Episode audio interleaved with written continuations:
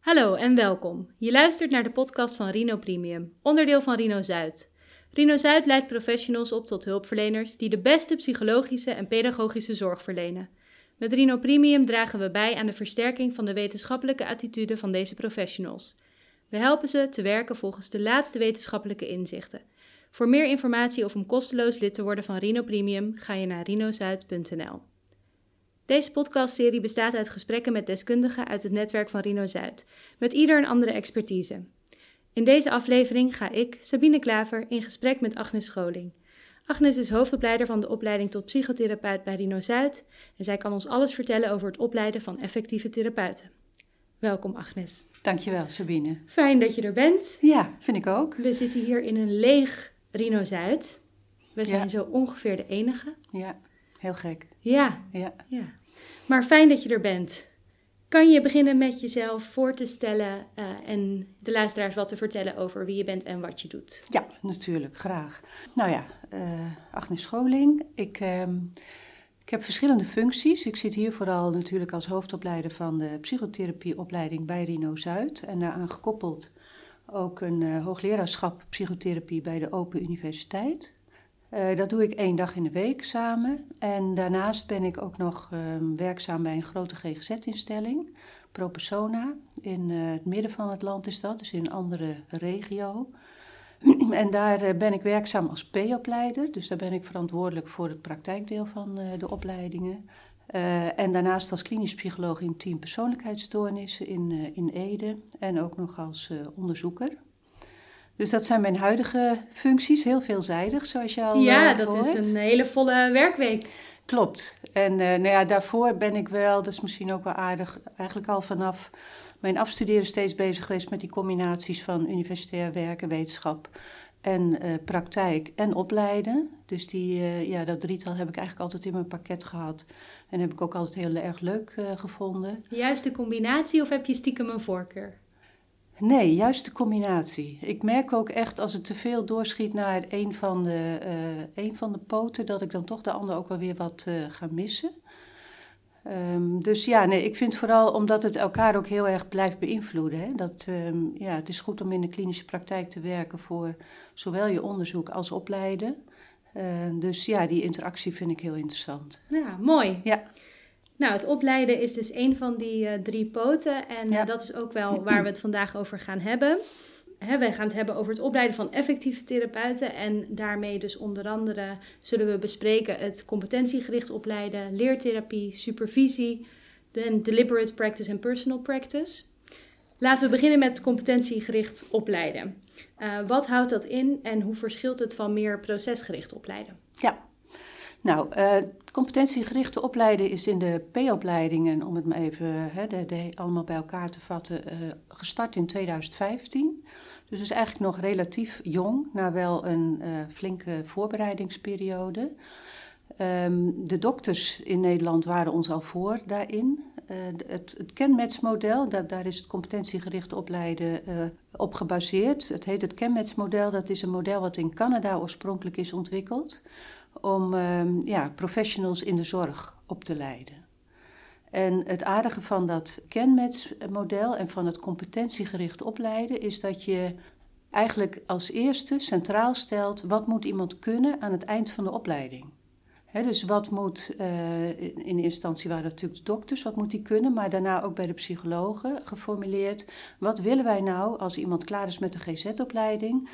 Wat moet hij dan beheersen? En dat is anders dan voorheen, want voorheen dachten we eigenlijk veel meer in, nou ja, je had dan zoveel uur in een opleiding, hè, dus je moest in de GZ-opleiding bijvoorbeeld 480 uur cursorisch onderwijs hebben, je moest 90 uur supervisie hebben en je moest iets te- tegen de 2800 werkuren hebben.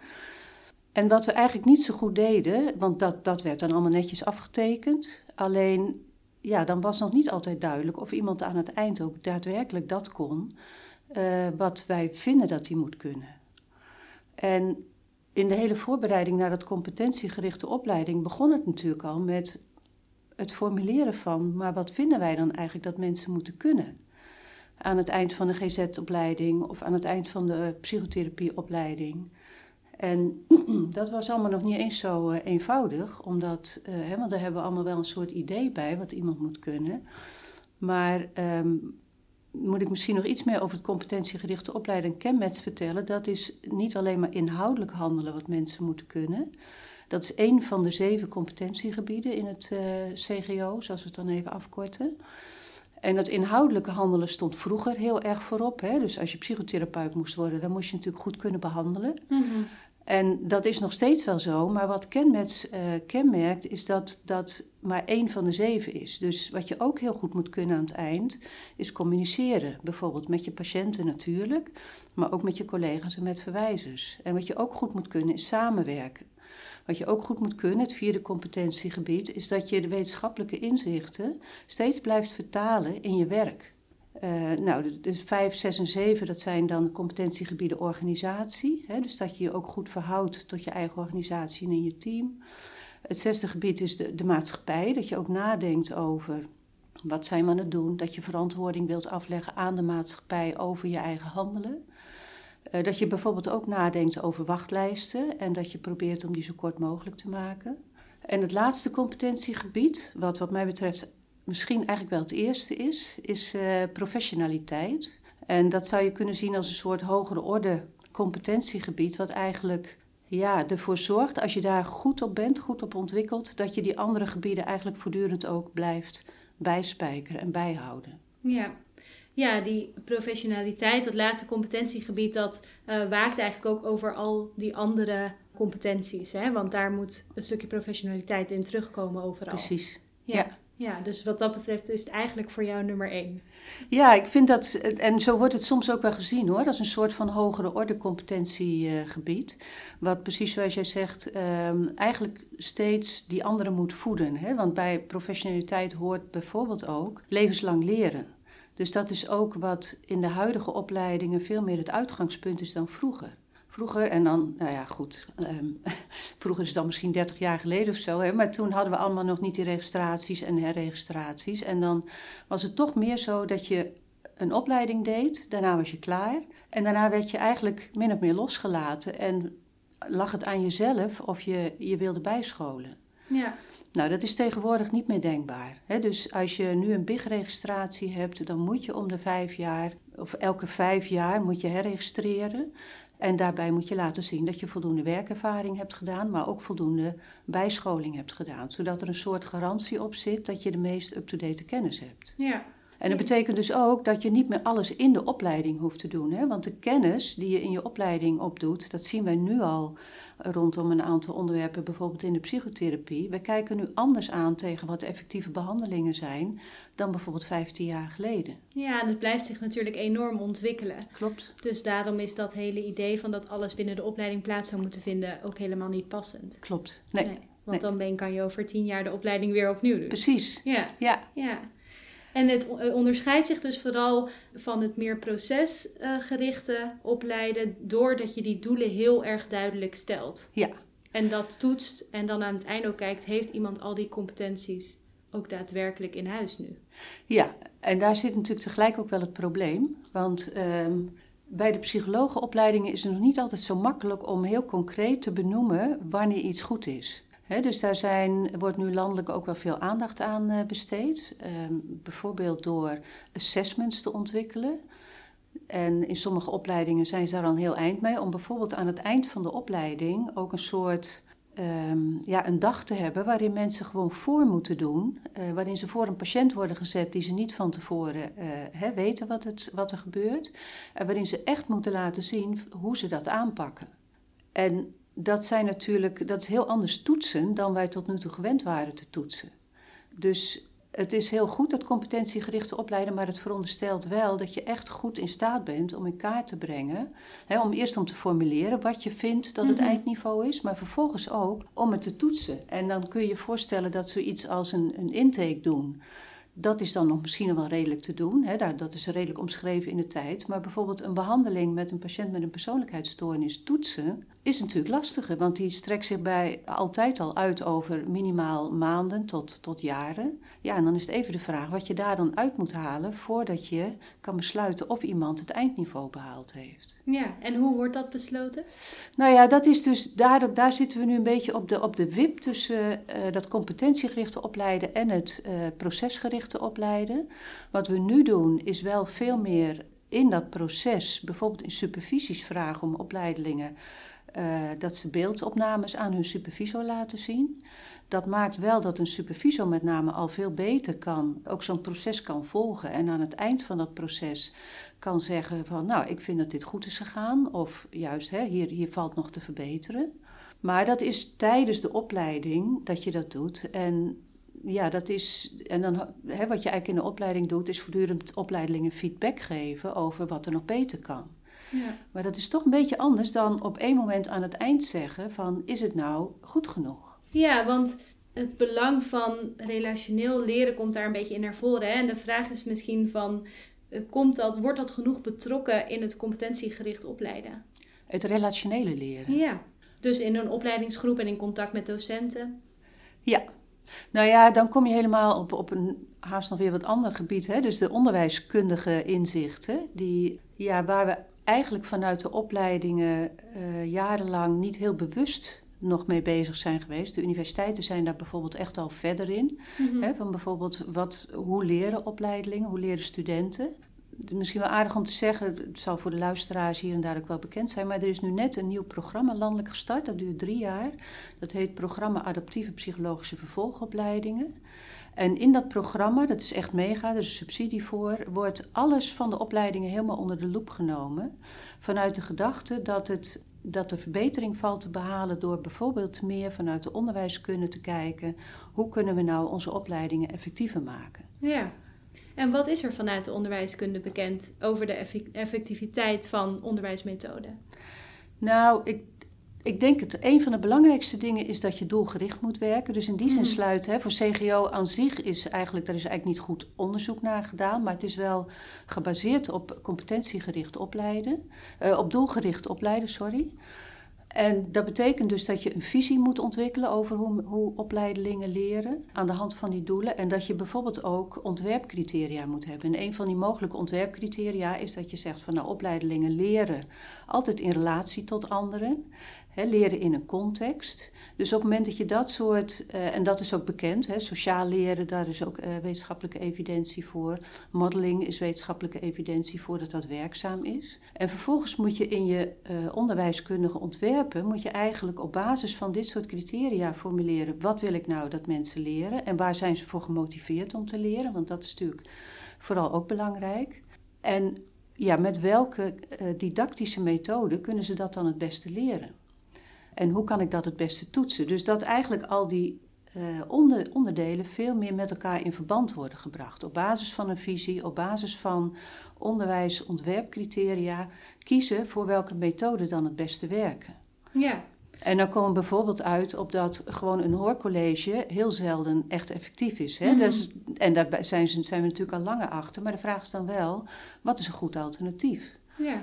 Nou, wat is een goed alternatief? Ja, goede vraag. um, nou, we hebben natuurlijk het afgelopen jaar enorm hard moeten schakelen. Met mhm. corona is er ineens van alles gebeurd op onderwijsgebied, waarvan we daarvoor echt al jarenlang aan het uh, delibereren waren dat het zou moeten. Namelijk meer gevarieerde lesvormen, wil ik dan vooral zeggen. Dus het gaat me niet zozeer om dat het allemaal online moet. Want dat is de afgelopen jaren natuurlijk zo geweest, maar dat was noodgedwongen. Mm Waar we eigenlijk naartoe moeten is naar een optimale mix van verschillende leervormen die zorgen dat opleidelingen hun doelen behalen.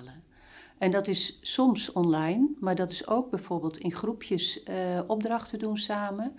Dat is soms even een hoorcollege van een docent om een aantal uh, dingen nog eens uh, uit te leggen en toe te lichten. maar waar je naartoe wil is dat docenten wat dat betreft ook ja, veel meer vanuit die onderwijsvisie en hun doelen kunnen formuleren welke methode is dan nu het meest geschikt. Ja. En heel veel docenten doen dat al heel goed hoor. Dus laat ik, daar, laat ik dat voorop stellen. Maar er zijn er ook die daar nog wel mee worstelen. En uh, wat we denk ik vanuit de opleidingsinstellingen moeten gaan doen, is ook docenten meer gaan ondersteunen daarin. Hè, dus meer kennis bijbrengen, maar ook helpen hoe ze nou uh, die nieuwe onderwijsinzichten echt zelf kunnen gaan uitwerken, ja. toepassen. Ja, en je zegt hè, nu is het noodgedwongen allemaal online geweest. Maar uh, wat houden we vast van onderwijs in coronatijd? Nou, ik, ik denk wat we sowieso vasthouden is dat terugkijkend we zien dat sommige modules eigenlijk heel goed online kunnen. Uh, ik, ik, geef bijvoorbeeld zelf les in de module wetenschappelijke grondslagen in de psychotherapieopleiding. En die ging eigenlijk wonderwel goed. Hè, daar zijn we, die is nu voor de derde keer wordt die nu uh, gegeven. Vorig jaar maart moesten we van de een op de andere dag over. Toen zou die net starten. Nou, dat was nog niet helemaal ideaal, want toen merkten we wel dat je iets meer context moet bieden bij zo'n opleiding. Maar eigenlijk de tweede keer in december ging dat al een stuk beter. Dus je ziet dat zo'n module, uh, zeker als je da daar heel afwisselende werkvormen in gebruikt en opleidelingen regelmatig in groepjes wat laat doen, uh, maar ook zelfstandig opdrachten laat doen, filmpjes laat bekijken, uh, dat ook soms in eigen tijd, hè, want het hoeft ook niet allemaal synchroon onderwijs te zijn. Dus zo'n module kan heel goed. Terwijl andere modules die vergen echt veel meer die interactie en het samen bij elkaar zitten. Ja.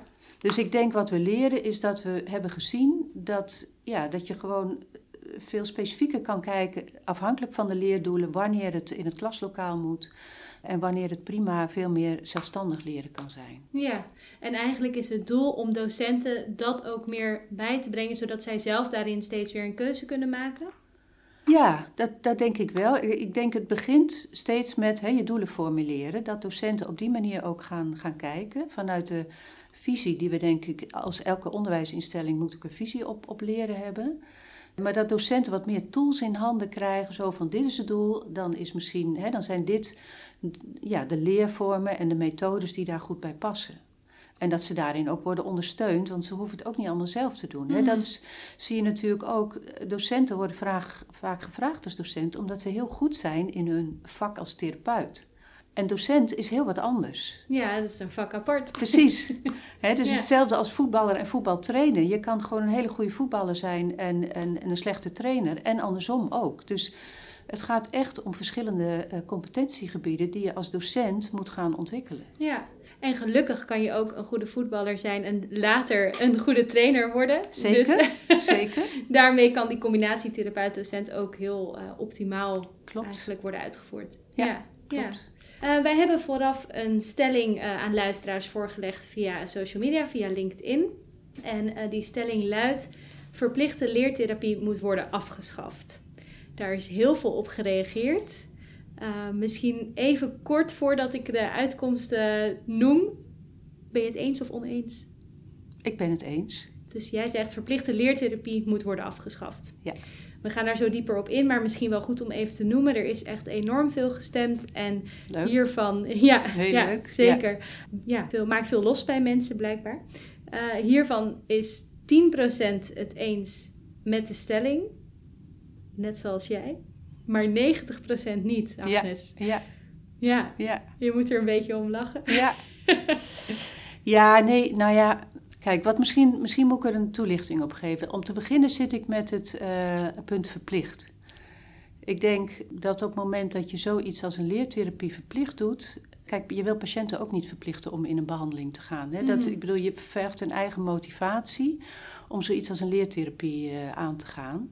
Eh, dus ik denk zeker dat sommige mensen veel hebben aan een leertherapie op het moment dat ze zelf behoefte aan hebben. En dat is niet eens altijd in je opleiding, eh, maar dat eh, is dan misschien later in je, in je carrière.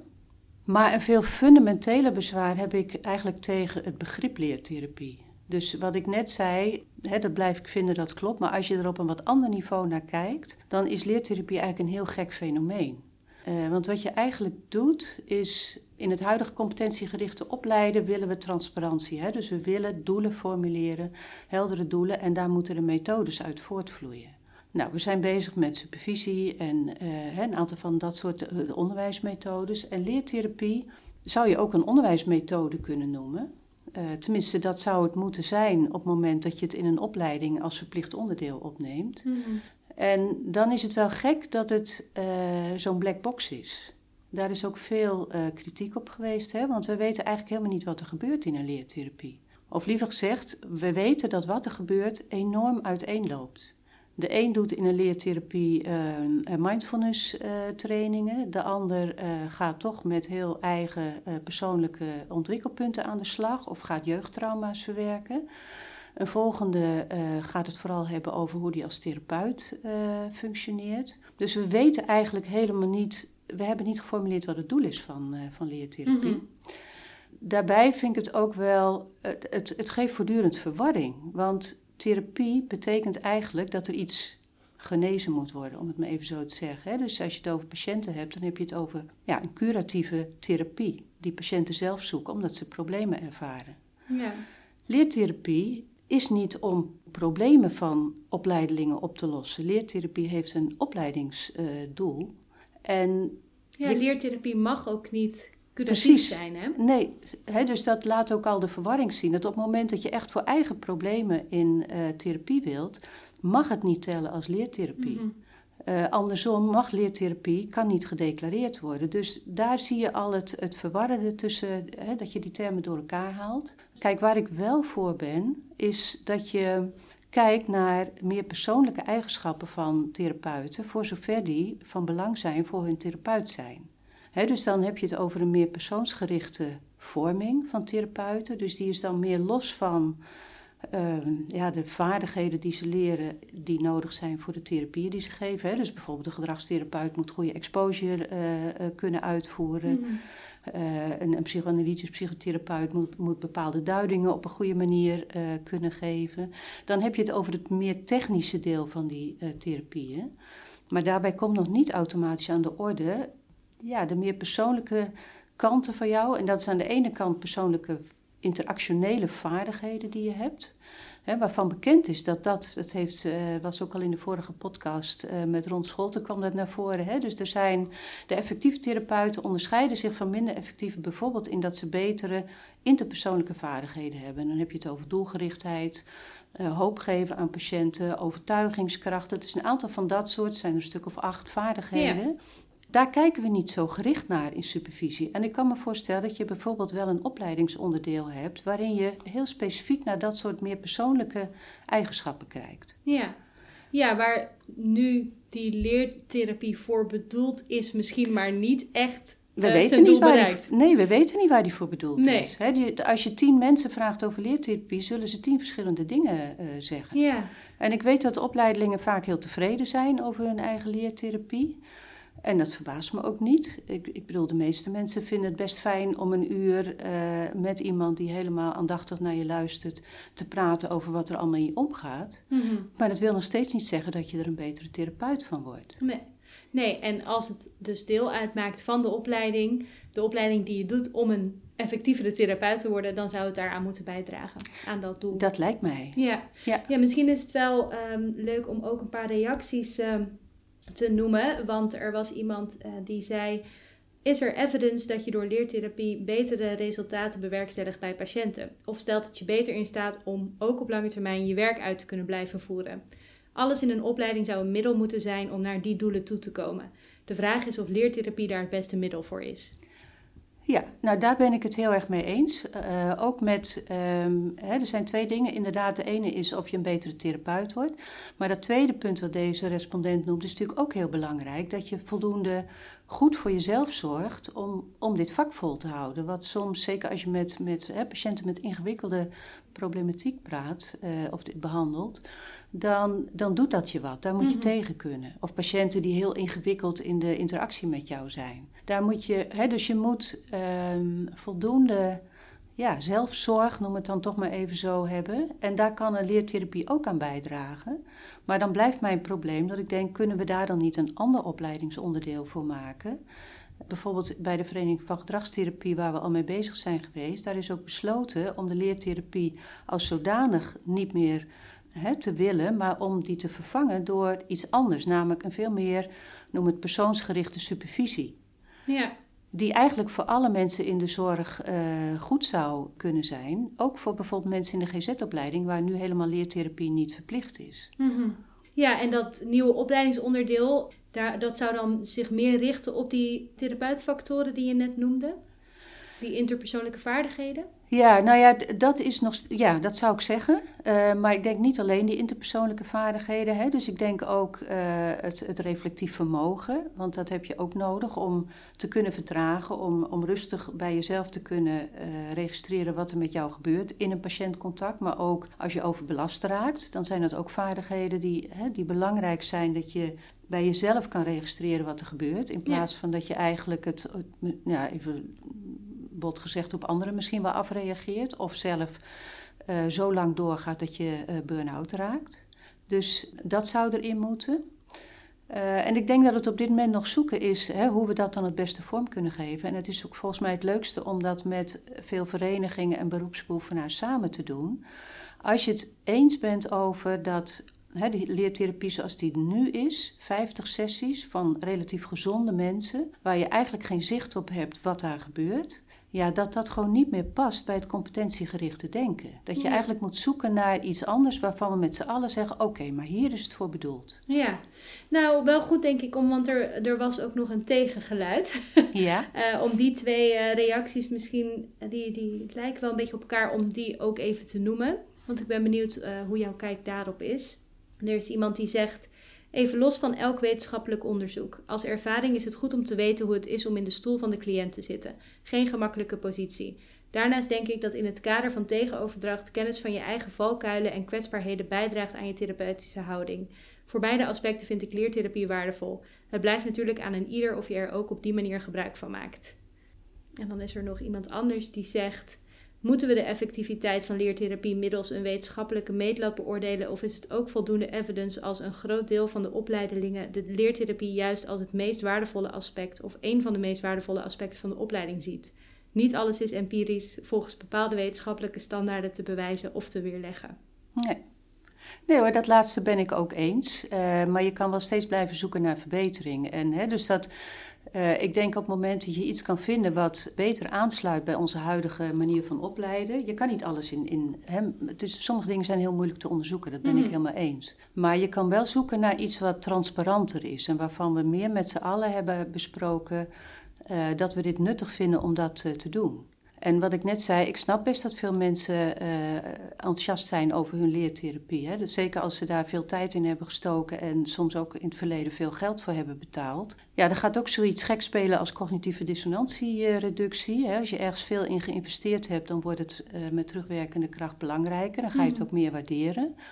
Terwijl, ja, als je toch blijft, voor ogen blijft houden wat het doel was, uh, dan is de vraag of je dat doel niet op een andere manier kan bereiken met nou, misschien uh, meer transparantie uh, en beter passend bij de opleiding. Ja, en eigenlijk uh, samengevat zeg jij van hè, die leertherapie zou niet meer een verplicht onderdeel moeten zijn, want er is weinig evidentie voor het effect ervan.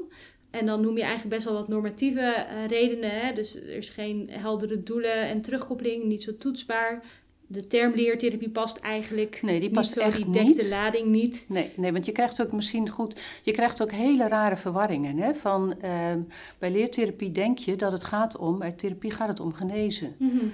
Uh, maar als je mensen hebt, gezonde mensen eigenlijk zonder uh, eh, DSM-stoornissen. En ik weet, we moeten niet alles in DSM, maar goed, dat is nou eenmaal zoals het nu yeah. Eh, wordt geregeld. Ehm, dan is het toch heel gek om, om twee mensen 50 uur lang waarvan twee gezonde mensen 50 uur lang aan de zorg te onttrekken. Dat vind ik ook wel een. Ja, met de lange wachtlijsten. Met de lange zijn. wachtlijsten, ja. ja. Dat vind ik ook, daarom moet je er goed over nadenken. En dan zou bijvoorbeeld zoiets als persoonsgerichte supervisie, die dan misschien wel wat korter kan zijn, waarbij je ook veel meer kijkt: heb jij nou dat bereikt wat wij willen bereiken? Zou misschien een beter alternatief zijn. Ja, want als we het over supervisie hebben, uh, hoe is daar de evidentie voor? Nou, daar geldt een beetje het, hetzelfde. Dat is, dat is echt wel lastig. Overigens wil ik nog één ding even zeggen over die leertherapie. Kijk, het, het argument van dat het zo goed is dat je zo'n proces zelf hebt doorgemaakt, mm dat is. Ik snap heel goed dat mensen dat zeggen, maar de vraag is of je hetzelfde proces doormaakt. Want uh, je gaat, zoals we zeggen, verplicht in het kader van een opleiding, ga je ergens mee beginnen. Uh, als je zelf geen lijdensdruk hebt of geen klachten, is het sowieso al onvergelijkbaar met een patiënt die uh, wel lijdensdruk heeft en die echt komt om, uh, daar, om, om, van klachten of hè, van levensproblemen. Want het is niet zo dat ik alleen maar in klachten denk, hè, maar mensen lopen vast in hun leven op de een of andere manier. Dat is waarom ze in therapie gaan. Ja. dus op het moment dat dat niet speelt, is het ja. Het is eigenlijk niet te vergelijken. Nee, met het elkaar, is niet dus. te vergelijken, denk ik. Nee. En natuurlijk is het best goed om eens een keer vijf sessies uh, aan de andere kant te zitten. Dat zal ik echt niet ontkennen. Maar vijftig sessies vind ik dan echt buiten, buiten alle proporties. Ja, ja. Ja, een belangrijk, belangrijk punt, uh, denk ik ja. inderdaad. Belangrijke overweging. Um, de supervisie dus. Ja, nou ja, ook voor supervisie geldt, um, net zoals voor veel opleidingsonderdelen dus, dat het best moeilijk te onderzoeken is. Mm -hmm. Supervisies zou in principe wat makkelijker te onderzoeken uh, moeten zijn, zoals het nu gaat aan leertherapie, hè, ook omdat het uh, transparanter is. Maar supervisies verschillen ook nogal, afhankelijk van het, het kader waarbinnen je die supervisie geeft. Dus je kan bijvoorbeeld bepaalde technieken, zou je heel goed het effect kunnen meten van drie supervisiesessies, om maar eens iets te zeggen. Dus um, dan kun je best kijken hoe een opleiding aan het begin zoiets met patiënten doet. En na drie of vijf supervisiesessies kun je zien of die dat beter kan. Maar ja, vaak duurt het wat lang. Zeker, dan kun je kijken of die opleiding dat beter kan. Maar dat wil nog niet zeggen dat de patiënt er vervolgens ook beter van wordt. En er zitten allerlei factoren in of patiënten wel of niet, die meespelen of patiënten wel of niet beter worden, waar je eigenlijk niet zoveel controle over hebt. Dus ik, ik snap ook het dilemma en ik snap ook de kritiek van mensen die zeggen van... goh, maar moeten we dan niet alles uh, afschaffen als je zo begint? Dus ik vind ook, ook bij supervisie moeten we blijven zoeken naar... Um, hè, om te beginnen leidt die supervisie inderdaad tot verandering van hoe de opleiding handelt. Alleen duurt het soms wat lang voordat je daar het effect van kan zien. En tegelijk weet je ook dat er allerlei andere dingen een rol spelen, zoals in opleiding zijn, zoals een werkbegeleider hebben. Dus in die P-opleidingen is supervisie niet goed te isoleren van de rest. Dus dat maakt het methodologisch gezien heel lastig om dat goed te onderzoeken. Ja. Maar het past wel veel beter, supervisie als activiteit, bij het huidige opleiden. Het past veel beter bij het formuleren van doelen, bij het laten zien van uh, beeldmateriaal. Uh, dat, he, dat beeldmateriaal laten zien past goed in nou, het, een supervisor mee laten kijken. Dus je hebt wel veel meer helderheid over waar je naartoe wil samen. Ja, ja en eigenlijk uh, komt het er dus een beetje op neer dat het moeilijk te onderzoeken is. Er lijken wel effecten te zijn, uh, positieve effecten op het gevoel van competentie en zelfbewustzijn ja, van de supervisanten. Ja, dat is um, aangetoond. Zij, ja, zij ja. ervaren het als positief, maar dat Klopt. betekent nog niet dat ze ook effectievere behandelaren zijn nee. uh, door die supervisie. Nee.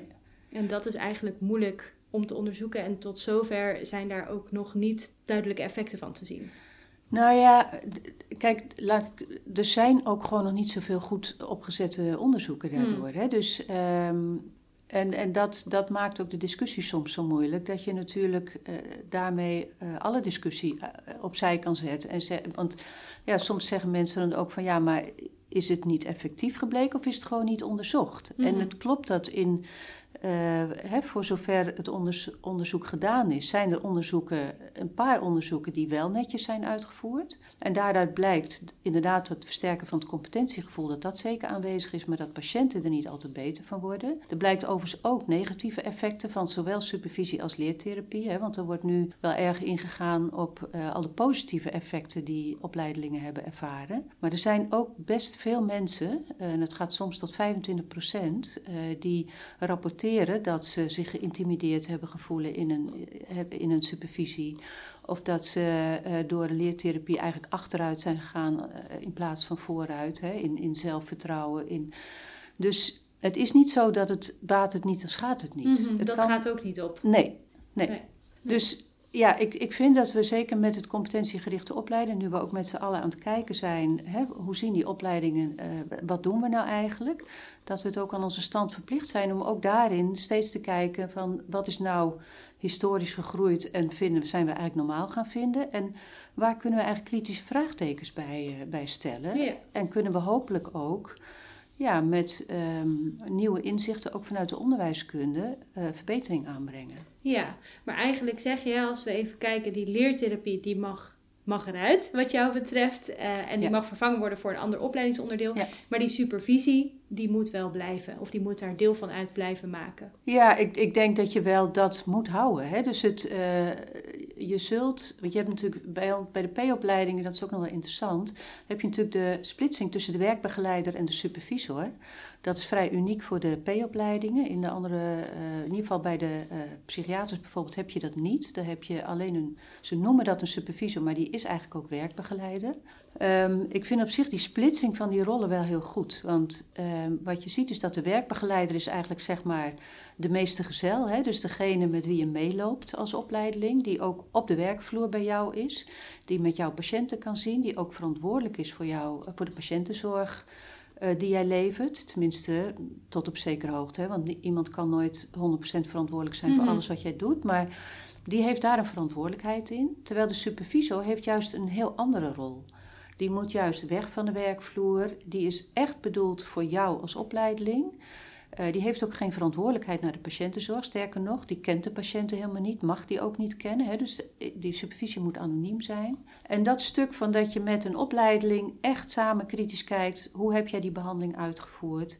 Heb je dit volgens de maatstaven van, hè, zoals wij het in deze groep hebben afgesproken, uh, uitgevoerd? En dat kun je dus goed zien aan de hand bijvoorbeeld van beeldopnames, uh, maar ook aan de hand van verslagen, bijvoorbeeld van diagnostische onderzoeken die gemaakt worden. Daar stel je bepaalde eisen aan als beroepsgroep en dan kijk je echt als supervisor naar je uh, opleiding, naar het methodisch werken daarin. Ja, en eigenlijk die combinatie van die twee rollen, die acht jij heel belangrijk. Ja, zeker. Ja. ja. ja.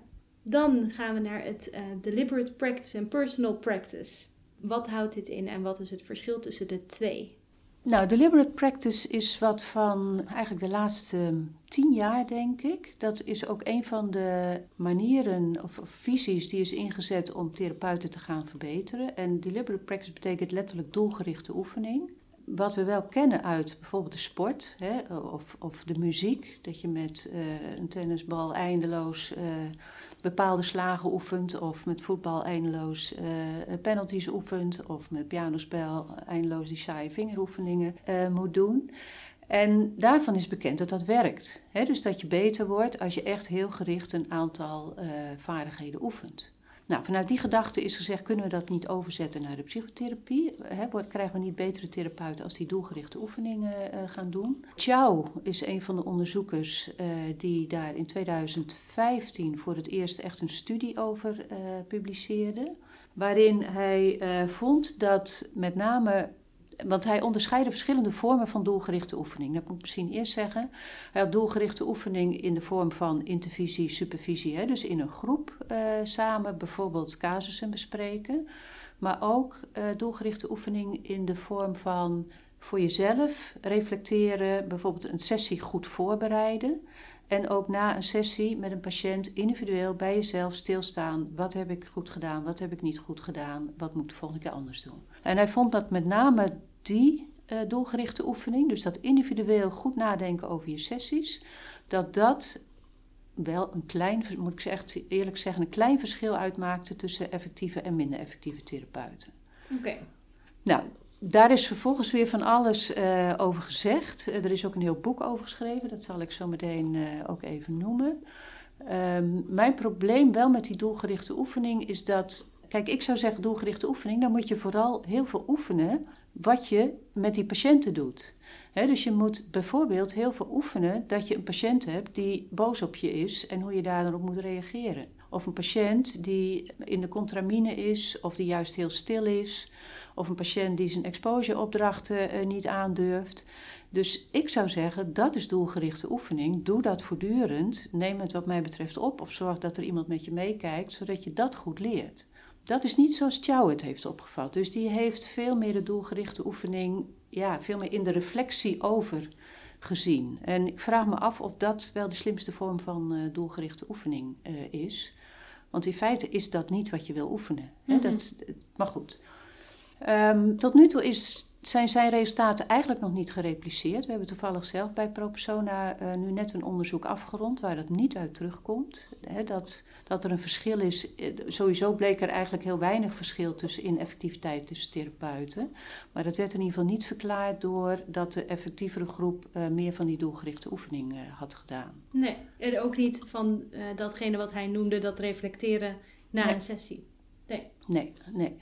Dus ja, ook dit is best lastig onderzoek hoor, om dit uh, goed te doen. Maar goed, uh, het is een interessant thema, vind ik. En, en wat ook wel een aansprekend thema is, uh, als je het vanuit de sport en de muziek bekijkt. Maar de vraag is dus wel heel erg van, hè, wat moeten we dan oefenen en doen we dan nu wel de goede dingen? Ja. En ik denk bijvoorbeeld, hè, dat Ron ook al noemde, over die interpersoonlijke vaardigheden van therapeuten. Ik denk daarvan is bekend dat dat verschil maakt.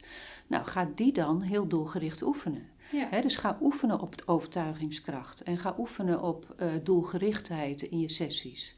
Alleen dat doen we bijvoorbeeld eigenlijk nog helemaal niet systematisch in supervisies. En dat zou ik heel nuttig vinden om daar je supervisie veel meer aan te besteden. Ja, ja. Dus dat is deliberate practice. Ja. En dan heb je nog de personal practice. Dat is ja, eigenlijk meer vanuit de lijn van Bennett Levy uh, en Finley Jones. Bennett Levy is een uh, onderzoeker en therapeut die in uh, Sydney woont. En die is eigenlijk al een aantal jaren ook bezig met het ontwikkelen van een model. Ja, hoe je Hè, hij begint eigenlijk met. Dus aanleiding voor hem was denk ik ook wel een beetje. Je ziet allemaal van die personal practice. Leertherapie is er één, of personal therapy zoals het vaak wordt genoemd. Maar ook allerlei mindfulness uh, trainingen. En ook de, ja, de vorm. Dus zelfstandig, zeg maar, persoonlijke oefening. Dat je inderdaad kortdurend een interventie bij jezelf uitvoert. Het zit vooral van vanuit de gedragstherapie. Uh, en dan evalueert wat het effect op je is. Dus die drie vormen. Hij zegt, eigenlijk zie je de laatste jaren allemaal vormen van persoonlijke oefening uh, het veld inkomen. En wij moeten eigenlijk een model hebben waarin we dat kunnen plaatsen. Hij benoemt ook hoe lastig het is om het onderzoek goed te doen naar hiernaar. Maar hij zegt het zou in ieder geval helpen als we met z'n allen veel meer een soort conceptueel model daarover hebben. En hij onderscheidt, daar, onderscheidt daarin bij de therapeuten, hè, de therapeut als persoon en de therapeut als therapeut met daarin een, een verbindingsstukje. Uh, uh, ja, het model is best gecompliceerd, hè, dus het is, gaat ook wat ver om dat nu heel uitgebreid uh, mm-hmm. uit te leggen. Maar hij maakt wel een mooie ja, mix, zeg maar, en een mooi model waarin al die aspecten waar we het eigenlijk over hebben gehad tot nu toe wel terugkomen. Ja. Hè, waarin hij ook zegt, natuurlijk is reflectie belangrijk. Ehm, het, het therapeutische vaardigheden beheersen is belangrijk, maar dat zit dan heel erg in het stukje jij als therapeut. Uh, het, het, ja, het persoonlijke zelf, het persoonlijke welbevinden, dat is het stukje van jou als persoon. En dan heb je in het verbindingsstuk van jou als therapeut en jou als persoon, heb je stukken als hè, kunnen reflecteren op hoe het gaat tussen jou en je patiënt. Het, die interpersoonlijke vaardigheden noemt hij ook in die overlap tussen jou als persoon en jou Ja. als therapeut. Dus ik denk het is een aardig model van waaruit we verder zouden kunnen Ja. werken. Dit is ook een artikel ehm, wat je misschien als tip meegeeft Ja. voor de luisteraars. Ja, dat is altijd nog een vraag van mij eh, die, die komt. Ehm, die hoef ik dus niet meer te stellen eigenlijk. Nee. Want we voegen hem dan toe ook aan de show notes. Eh, net zoals het boek eh, wat je net noemde. Ja. Ehm, een belangrijke vraag. En eigenlijk misschien ook wel een beetje samenvattend. Hoe kunnen therapeuten zichzelf verbeteren? Dus dan hebben we het vooral waarschijnlijk over het verbeteren van die interpersoonlijke vaardigheden die je noemde. Nou ja, kijk, wat steeds terugkomt uit Tuur zijn eigenlijk, of steeds de laatste jaren, twee eh, dingen die de effectieve van de niet minder effectieve therapeuten onderscheiden. Dat het eerste is het vermogen om met een breed scala aan patiënten een, een therapeutische alliantie aan te kunnen gaan. Sommige therapeuten zijn daar heel goed in, die kunnen dat met heel veel patiënten. En het tweede is de interpersoonlijke vaardigheden. Nou denk ik eerlijk gezegd dat dat heel erg met elkaar te maken heeft, die Mhm. twee dingen. Dus eh, dat je ook beter in staat bent om een goede relatie op te bouwen als je die vaardigheden goed eh, beheerst. Ja, en ik denk, als je blijft denken in termen van doelen, dan zouden we inderdaad vooral moeten kijken, hè, wat zijn dan die doelen op basis van de literatuur, dus deze doelen, en kunnen we dat niet veel doelgerichter en efficiënter ook inbrengen in de opleiding. Dat je echt ook in je supervisies ja, kijkt hoe mensen daarop en dat is niet alleen supervisie, ook intervisie, ook hè, in de werkbegeleiding. Maar dat je echt samen kijkt van oké, als we weten dat dat de effectieve therapeuten zijn, hoe zorgen we dan dat jij die vaardigheden beter gaat uh, benutten? Ja. Of beter gaat beheersen, sorry. Ja. Ja. En benutten. En dan heb je het over vaardigheden uh, zoals overtuigingskracht, hoop geven, oprechtheid, empathie. Uh, het vermogen tot het, het, vormen van die therapeutische relatie, maar ook hè, alliantiebreuken herstellen, al dat soort dingen. Ja, maar ik denk dus ook dat punt wat net al werd genoemd, je moet ook in staat zijn om het vak goed vol te houden. Mm -hmm. uh, want patiënten hebben er ook niks aan als je, als je uitvalt. Hè? Dus ja. um, ook dat stuk zou op de een of andere manier in een opleiding wel een plaats uh, moeten gaan krijgen. Alleen hoeft dat dus wat mij betreft niet in een leertherapie, maar zou je daar dus een onderdeel voor moeten hebben. En dat is ook in het model van Bennett Levy, beschrijft hij dat, beschrijft hij dat goed. Dat je daar uh, oog voor hebt, maar ook vooral therapeuten leert hoe ze dat, of, of professionals misschien moet je zeggen. Ik heb het steeds over therapeuten, maar dat is natuurlijk omdat ik ook de psychotherapieopleiding mm -hmm. doe. Hè, maar professionals ook leert hoe ze dat zelf kunnen bewaken. Ja. Ja. Hoe ze signalen bij zichzelf opvangen, uh, oppakken dat het uh, niet meer gaat. Dat ze ook bij zichzelf een beetje snappen waarom ze geneigd zijn om steeds maar weer te blijven redden, uh, de lat zo hoog te leggen. Want dat zien we natuurlijk ook vaak. Hè? Dit vak mm -hmm. wordt vaak gekozen door mensen die en graag andere mensen willen helpen en perfectionistisch zijn, hè? de lat graag hoog leggen. Dat is natuurlijk ook een groep die gevoelig is voor, voor burn-out. Ja. Ja, de Ehm, valkuil zit hem echt wel in het voorbijgaan aan jezelf. Zeker. Ja. Ja. Ja, maar dat zijn onderdelen waarvan je zegt dat zou ik willen terug laten komen in dat opleidingsonderdeel persoonsgerichte vorming. Nou ja, wat je nu vaak ziet is dat als een supervisor of een werkbegeleider dat eh, oppakt of merkt bij iemand, dat hij zegt, nou dat moet je maar eens in je leertherapie gaan bespreken. En vervolgens horen we er niks meer over. Ja. En dat vind ik jammer. Ik denk eh, op het moment dat je signaleert dat een opleiding moeite heeft met dat soort dingen, wil je eigenlijk dat integraal onderdeel maken van het opleidingsplan wat iedereen. Ja. Hè? Dus iedere opleiding heeft een individueel opleidingsplan en daar moet dit dan in komen te staan. En daar moet de praktijkopleider zicht op houden, daar moet de supervisor moet weten dat dit een punt is. En dat lukt niet als je het in een leertherapie doet met een, het, het gehalte van de leertherapie waar we niks van teruggekoppeld Ja. krijgen. Ja, nou wellicht eh, denken luisteraars na het luisteren van deze aflevering wel anders over de stelling. Ik ben benieuwd. Eh, ja, dat is Ja. een mooi pleidooi.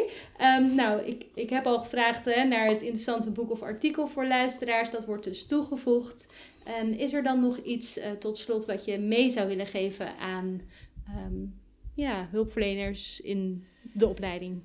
Nou ja, ik, ik denk vooral dat het goed is dat we echt met z'n allen weer eens fris gaan kijken naar eh, ook tradities die we inmiddels hebben opgebouwd. En ik vind het, eh, nu we vijf jaar geleden het competentiegerichte opleiden hebben ingevoerd, past daar ook bij dat we veel meer kijken wat is duurzaam, eh, hè, hoe, hoe leiden we professionals op voor een langere termijn. Ja, En dan heeft het veel meer te maken met metacompetenties die je mensen eh, leert, dan met de inhoud aan zich. Want die inhoud die kan, die kan steeds veranderen. Maar het gaat erom dat je professionals, vooral die professionaliteit inderdaad goed aanleert, het levenslang blijven leren. Dus dat is in ieder geval iets wat ik belangrijk vind. Ja, en ook denk ik wel dat het opleiden van, van jonge collega's is ook echt wel een vak op zichzelf. Waar je voldoende in ondersteund moet, eh, moet worden. Maar waar we soms ook, nou, soms ook wel een beetje in doorslaan, heb ik mijn gevoel. De eisen in verenigingen en registraties worden hoger en hoger. Terwijl dat niet altijd betekent, hè, dan moet je bijvoorbeeld vijf jaar lang al eh, KP of psychotherapeut zijn voordat je supervisor mag worden. En ik denk, sommige mensen kunnen dat al veel eerder. Dus het is echt een ander vak. Dus laten we niet alle eisen voortdurend zo hoog opschroeven, maar veel meer blijven denken in dat voortdurend feedback krijgen eh, en jezelf bij, eh, eh, bijscholen. ja, voor alle partijen dus eigenlijk. Voor alle partijen. Ja. Ja. Nou, Agnes, hartstikke bedankt. Ja, graag gedaan. En ehm, Het is leuk om het er zo over te hebben. Ja, ja, heel interessant. En ik denk dat we een mooie samenvatting hebben gegeven van ja, rond het opleiden van effectieve therapeuten. Dus dankjewel. Ja, graag gedaan. Je hebt geluisterd naar de podcast van Rino Premium, onderdeel van Rino Zuid. Voor meer informatie of om kosteloos lid te worden van Rino Premium, ga je naar rinozuid.nl. Wil je op de hoogte blijven van alle ontwikkelingen? Volg ons dan op LinkedIn of bekijk onze Facebookpagina. Tot de volgende keer!